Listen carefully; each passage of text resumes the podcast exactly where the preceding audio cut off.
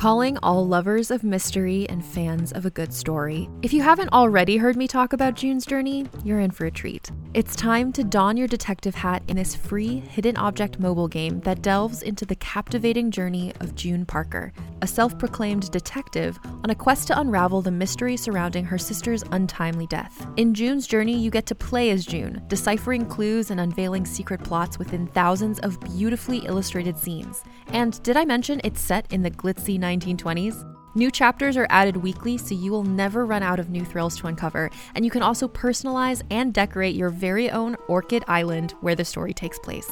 How sharp are your detective skills? Find out when you download June's Journey on your Android or iOS device, or play online via Facebook Games. Your detective journey awaits.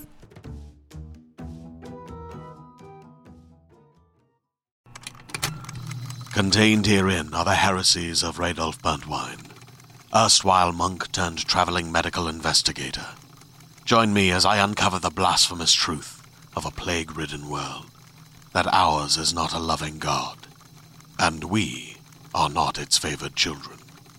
The Heresies of Radolf Burntwine, coming January 2nd, wherever podcasts are available.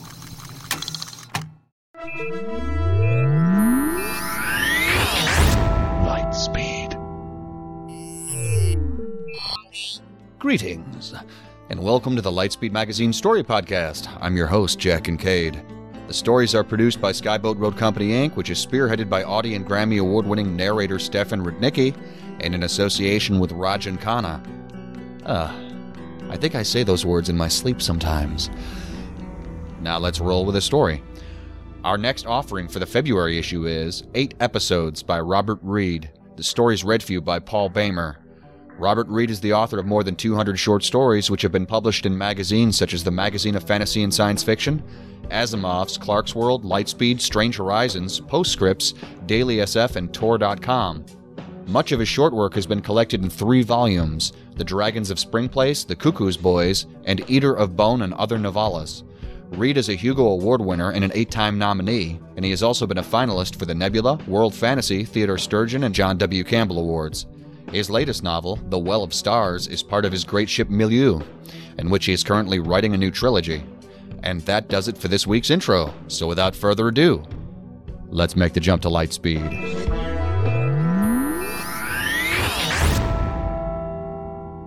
Eight episodes. Written by Robert Reed. Narrated by Paul Boehmer. With minimal fanfare and next to no audience, Invasion of a Small World debuted in the summer of 2016, and after a brief and disappointing run, the series was deservedly shelved.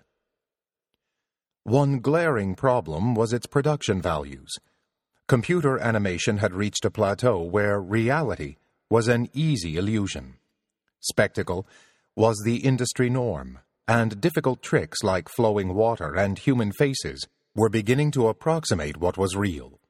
Yet the show's standards were barely adequate, even from an upstart web network operating with limited capital and too many hours of programming to fill.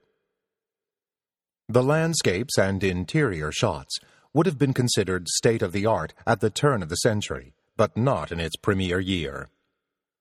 The characters were inflicted with inexpressive faces and stiff limbed motions, while their voices were equally unconvincing, employing amateur actors or some cut rate audio synthesis software. With few exceptions, the dialogue was sloppy, cluttered with pauses and clumsy phrasing, key statements often cut off in mid sentence. Most critics decided that the series creators were striving for a real life mood, but that was purely an interpretation. Press kits were never made available, and no interviews were granted with anyone directly involved in the production, leaving industry watchers entirely to their own devices. Another problem that served to cripple invasion. Other factors contributed to the tiny audience. One issue that couldn't be discussed openly was the racial makeup of the cast. Success in the lucrative North American market meant using characters of obvious European extraction. Yet the series' leading man was an Indian astronomer working at a fictional college set in, of all places, South Africa. With an unpronounceable name and thick accent, Dr. Smith, as his few fans dubbed him, was a pudgy, prickly creation with a weakness for loud shirts and deep belches. His wife was a homely apparition who understood nothing about his world shaking work, while his children, in direct contrast to virtually every other youngster inhabiting popular entertainment, were dim witted creatures offering nothing that was particularly clever or charming. A paucity of drama was another obvious weakness. The premiere episode involved a routine day in Dr. Smith's life.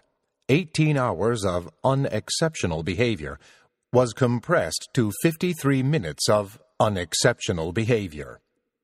Judging by appearances, the parent network inserted commercial breaks at random points. The series' pivotal event was barely noticed by the early viewers. One of Dr. Smith's graduate students was working with Permian age rock samples, searching for key isotopes deposited by ancient supernovae. The student asked her professor about a difficult piece of lab equipment. As always, the dialogue was dense and graceless, explaining almost nothing to the uninitiated. Genuine scientists, some of the series' most unapologetic fans, liked to point out that the instruments and principles were genuine, though the nomenclature was shamelessly contrived. Fourteen seconds of broadcast time introduced a young graduate student named Mary, a mixed race woman who, by no measure, could be considered attractive. She was shown asking Dr. Smith for help with the problematic instrument, and he responded with a wave of a pudgy hand and a muttered, Later. Following ads for tiny cars and a powerful asthma medicine, the astronomer ordered his student to come to his office and lock the door behind her. What happened next was only implied. But afterwards, Dr. Smith was seen sitting with his back to his desk and his belt unfastened, and the quick eyed viewer saw Mary's tiny breasts vanish under a bra and baggy shirt. Some people have interpreted her expression as pain, emotional or otherwise. Others have argued that her face was so poorly rendered that it was impossible to fix any emotion to her, then or later. And where good writers would have used dialogue to spell out the importance of the moment, bad writers decided to ignore the entire interpersonal plotline. With a casual voice, Mary mentioned to her adviser slash lover that she had found something strange in the Permian stone. Strange he repeated. With her thumb and finger, she defined a tiny space. Metal, a ball. Ball in the rock. Smith scratched his fat belly for a moment, saying nothing. Judging by log tallies, nearly 10% of the program's small audience turned away at that point. Then he quietly said to her, I do not understand. What it is, what? She said, I don't know either. In what rock? Mine, the mudstone. You mean it's artificial? Looks so, she answered. He said, Huh. She finished buttoning her shirt, the back of her left hand wiping at the corner of her mouth. Where? Smith asked. She gave the parent rock's identification code. No, the metal ball, he interrupted. Where is it now? My desk drawer, in a white envelope. And how big? Two grains of rice about. Then, one last time, the main character said, Huh. And finally, without any interest showing in his face, he fastened his belt. The next three episodes covered not days but several months. Again, None of the scientific work was explained, and nothing resembling a normal plotline emerged from the routine and the tedious. The increasingly tiny audience watched Dr. Smith and two of his graduate students working with an object almost too small to be resolved on the screen. Another significant problem with the series. Wouldn't a human sized artifact have made a greater impact? The ball's metal shell proved to be an unlikely alloy of nickel and aluminum. Cosmic radiation and tiny impacts had left the telltale marks, one would expect after a long drifting journey through space. Using tiny lasers, the researchers carefully cut through the metal shell, revealing a diamond interior. Then the diamond heart absorbed a portion of the laser's energy, and once charged, it powered up its own tiny light show. Fortunately, a nanoscopic camera had been inserted into the ball, and the three scientists were able to record what they witnessed a rush of complex images coupled with an increasingly sophisticated array of symbols. What is this? They kept asking one another. Maybe it's language, Mary guessed, correctly as it happened. Someone's teaching us, trying to, a new language. Dr. Smith gave her a shamelessly public hug. Then the other graduate student, a Brazilian fellow named Carlos, pointed out that, whatever the device was, Mary had found it in rock that was at least a quarter of a billion years old. And that doesn't count the time this little machine spent in space, which could be millions more years. After the show's cancellation, at least one former executive admitted to having been fooled. We were promised a big, loud invasion, he told an interviewer from Rolling Stone. I talked to the series producer. He said an invasion would begin right after episode four. Yeah, we knew the buildup was going to be slow, but then aliens from the dinosaur days were going to spring to life and start burning cities. Except, said the interviewer. What? That's not quite true. The Permian happened before there were any dinosaurs. With a shrug, the ex executive brushed aside the mild criticism. Anyway, the important thing is that badass aliens were supposed to come out of the rock. They were going to grow huge and start kicking us around. At least that's what the production company, EXL Limited, assured us. A spectacle. And since we didn't have to pay much for those episodes, we ended up purchasing the first eight shows after seeing only a few minutes of material. Invasion was cancelled after the fifth episode. The final broadcast episode was an artless synopsis of the next 20 months of scientific work. Dr. Smith and his students were just a tiny portion of a global effort. Experts on six continents were making a series of tiny, critical breakthroughs. Most of the story involved faceless researchers exchanging dry emails about the tiny starship's text and images. Translations were made Every shred of evidence began to support the obvious but incredible conclusions. The culminating event was a five minute news conference. Dripping sweat, shaking from nerves, the astronomer explained to reporters that he had found a functioning starship on Earth. After a glancing thanks to unnamed colleagues, he explained how, in the remote past, perhaps long before there was multicellular life on Earth, an alien species had manufactured trillions of tiny ships like this one. The ships were cast off into space, drifting slowly to planetary systems scattered throughout the galaxy. The vessel that he had personally recovered was already ancient when it dropped into a river bottom near the edge of Gondwanaland. Time had only slightly degraded its onboard texts, a history of the aliens and an explanation into the nature of life in the universe. By all evidence, he warned, human beings were late players to an old drama. And like every other intelligent species in the universe, they would always be small in numbers and limited in reach. The final scene of that fifth episode was set at Dr. Smith's home. His oldest son was sitting before a large plasma screen, destroying alien spaceships with extraordinarily loud weapons in what proved to be the only conversation between those two characters, Smith sat beside his boy, asking, Did you see me? What? The news conference. Yeah, I watched. So? he said. And when no response was offered, he asked, What did you think? About what? The lesson. What? People don't matter? The boy froze the battle scene and put down his controls. I think that's stupid. His father said nothing. The universe isn't empty and poor. The boy was perhaps 14, and his anger was the most vivid emotion in the entire series. Worlds are everywhere, and a lot of them have to have life.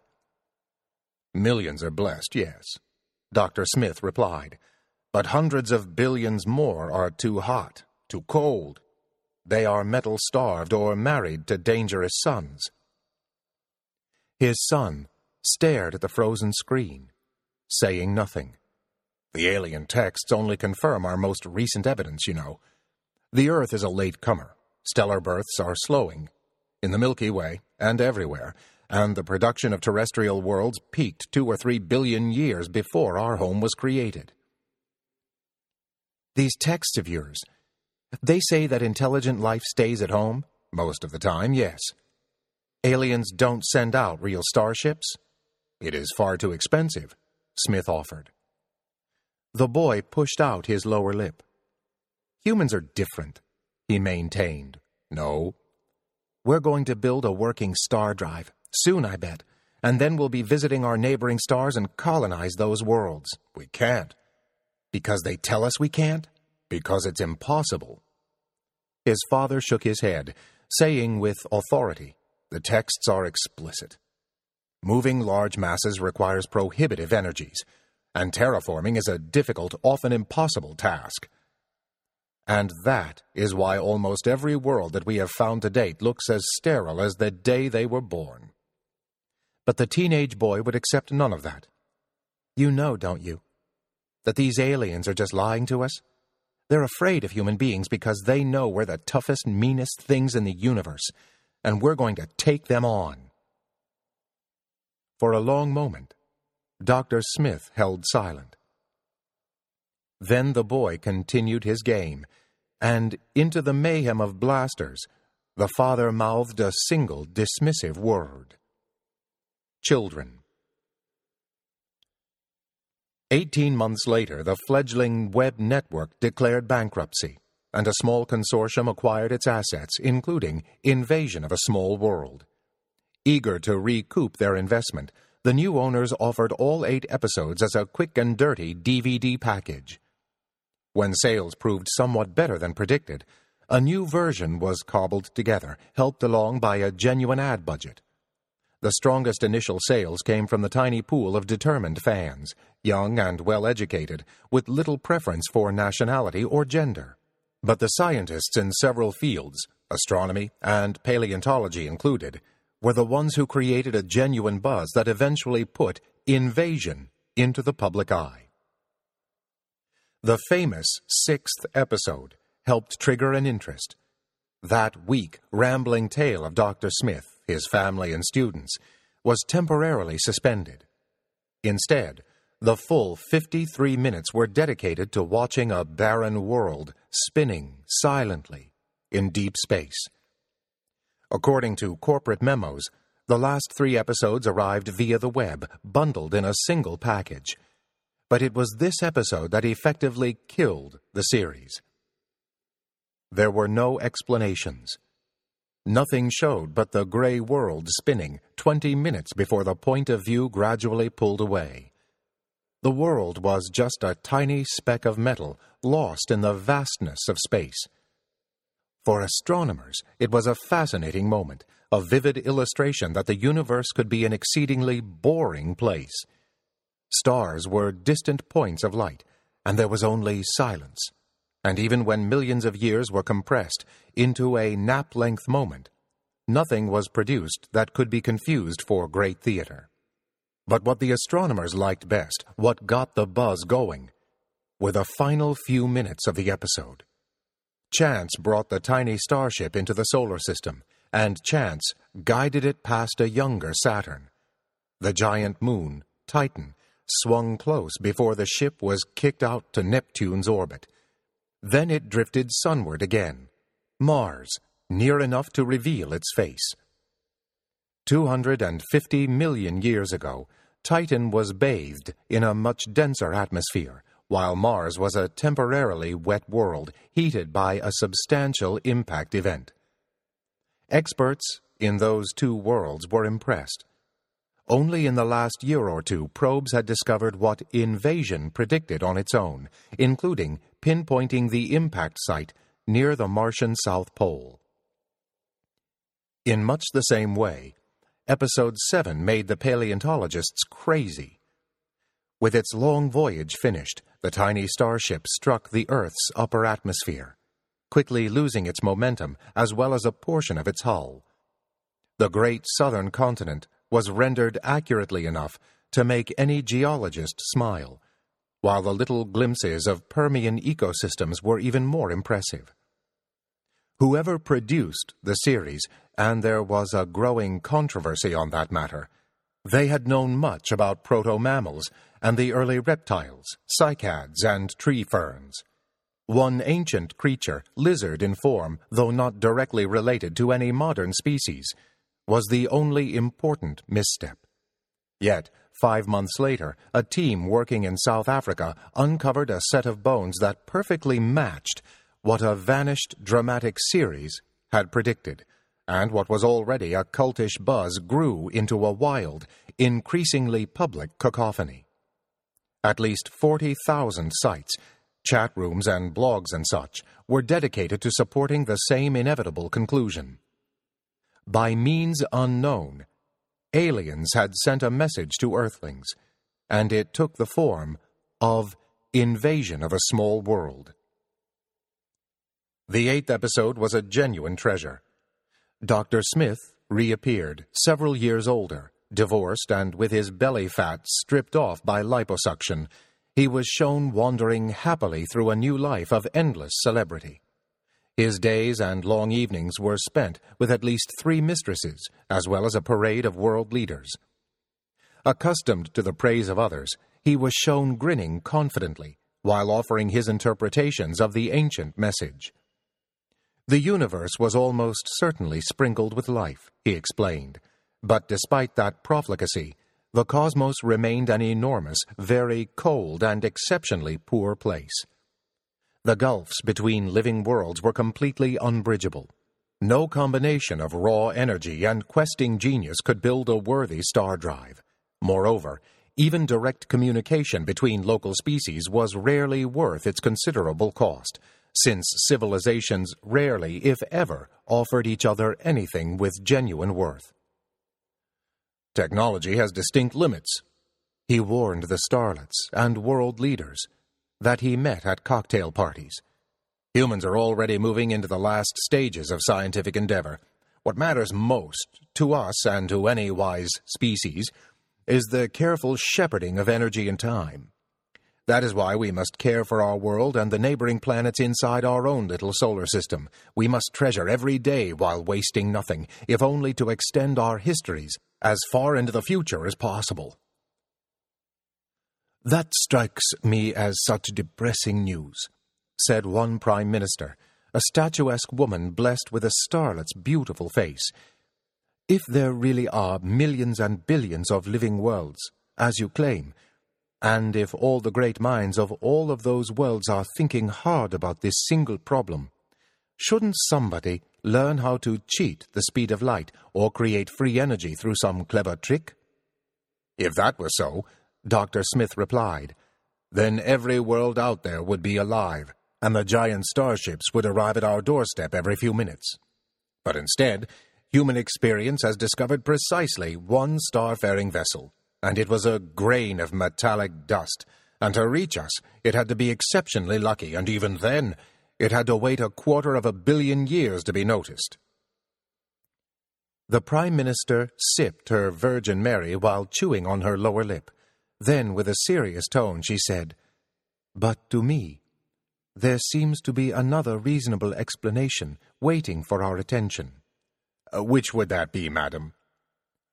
Subterfuge she offered. The aliens are intentionally misleading us about the nature of the universe.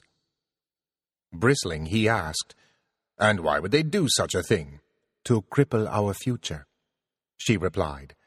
By convincing us to remain home, they never have to face us between the stars. Perhaps you're right to think that, madam, said the old astronomer, nodding without resolve.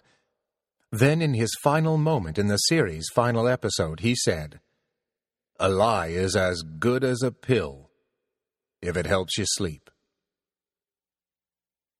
For years, every search to uncover the creative force behind invasion of a small world came up empty, and in the public mind, that single mystery remained the final, most compelling part of the story.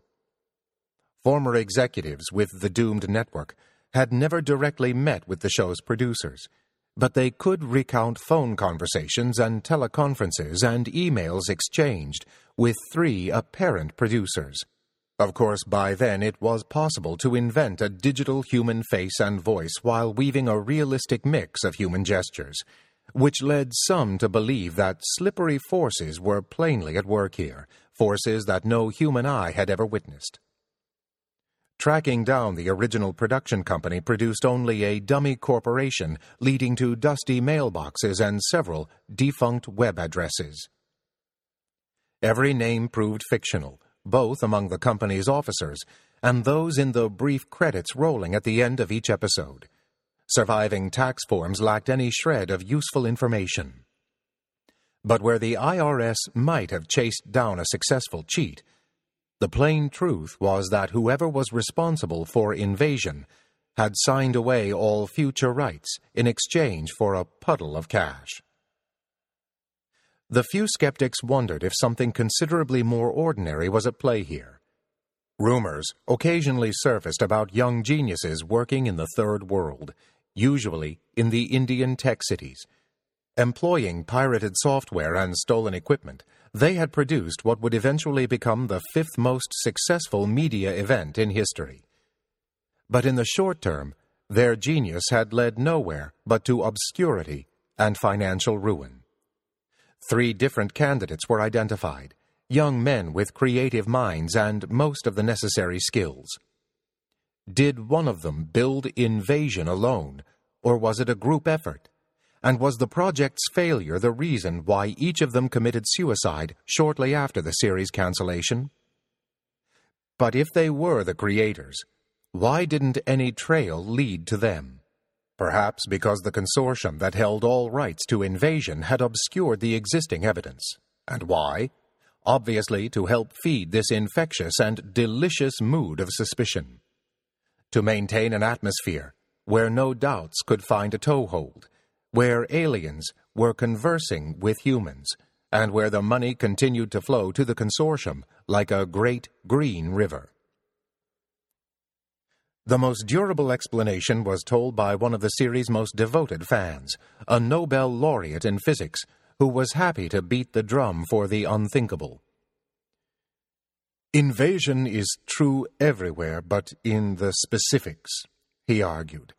I think there really was an automated starship, but it was bigger than a couple grains of rice. As big as a fist or a human head, but still small and unmanned. The ship entered our solar system during the Permian. With the bulk of it in orbit, pieces must have landed on our world. Scouts, with the size and legs of small cockroaches, maybe. Maybe. And if you take the time to think it through, you see that it would be a pretty silly strategy, letting yourself become a tiny fossil in some enormous bed of mudstone. What are the odds that you'd survive for 250 million years? Much else ever get noticed there? No. If you are an automated starship, what would be smart is for that orbiting mothership to take a seat where nothing happens and she can see everything. On the moon, I'd guess. She still has the antennas that she used to hear the scouts' reports. She sleeps and waits for radio signals from the Earth, and when they arrive, she studies what she hears. She makes herself into a student of language and technology, and when the time is ripe, when she has a product to sell, she expels the last of her fuel, leaving the moon to land someplace useful, which is pretty much anywhere these days. Looking like a roach, maybe, she connects to the web and offers her services at a cut rate price. And that is how she delivers her message. Paraphrasing my fictional colleague, a lie is as good as the truth. if it leads you to enlightenment. The final scene in the last episode only seemed anticlimactic. The one time graduate student, Mary, had been left behind by world events. From the beginning, her critical part in the research had been downplayed, but the series creator, whoever or whatever it was, saw no useful drama in that treachery. The woman was middle aged and happy in her obscurity, plain as always and pregnant, for at least the second time. A ten year old daughter was sitting beside Mary, sharing a threadbare couch. The girl asked her mother what she believed. Was the universe really so empty and cold, and was this the way it would always be? Quietly, her mother said, I think that's basically true. Yes. The girl looked saddened. But then, Mary patted her daughter on the back of a hand, smiling with confidence. But, dear, I also believe this, she said. Life is an invasion wherever it shows itself. It is relentless and it is tireless, and it conquers every little place where living is possible. And before the universe ends, all the good homes will know the sound of wet breathing and the singing of glorious songs.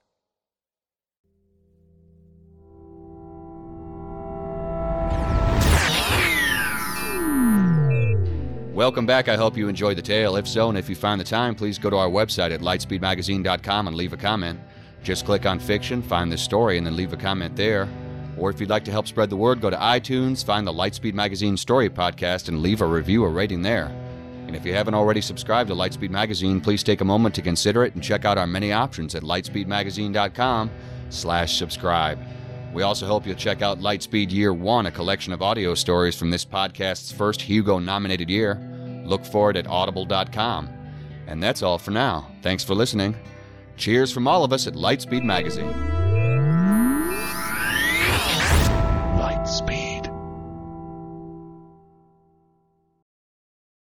Hey there, it's Rachel Ballinger, and I am extremely excited to invite you to Rachel Uncensored. It's my podcast where I sit down and get real with my friends and celebrity guests, where we talk about all sorts of topics. And sometimes we might be under the influence when we do so. We cover things from personal stories to hot button issues and it's the only place on the internet you can find an uncensored version of me. It's a side of me that you might not have seen before because it's not the most family or brand friendly. But don't worry, I'm still sort of slightly a decent human being. If you're intrigued, then make sure you check it out. New episodes drop every Wednesday. You can find it on Apple Podcasts, Spotify, or wherever you listen to podcasts. Trust me, you won't want to miss out on the fun and candid conversations we have here on Rachel Uncensored.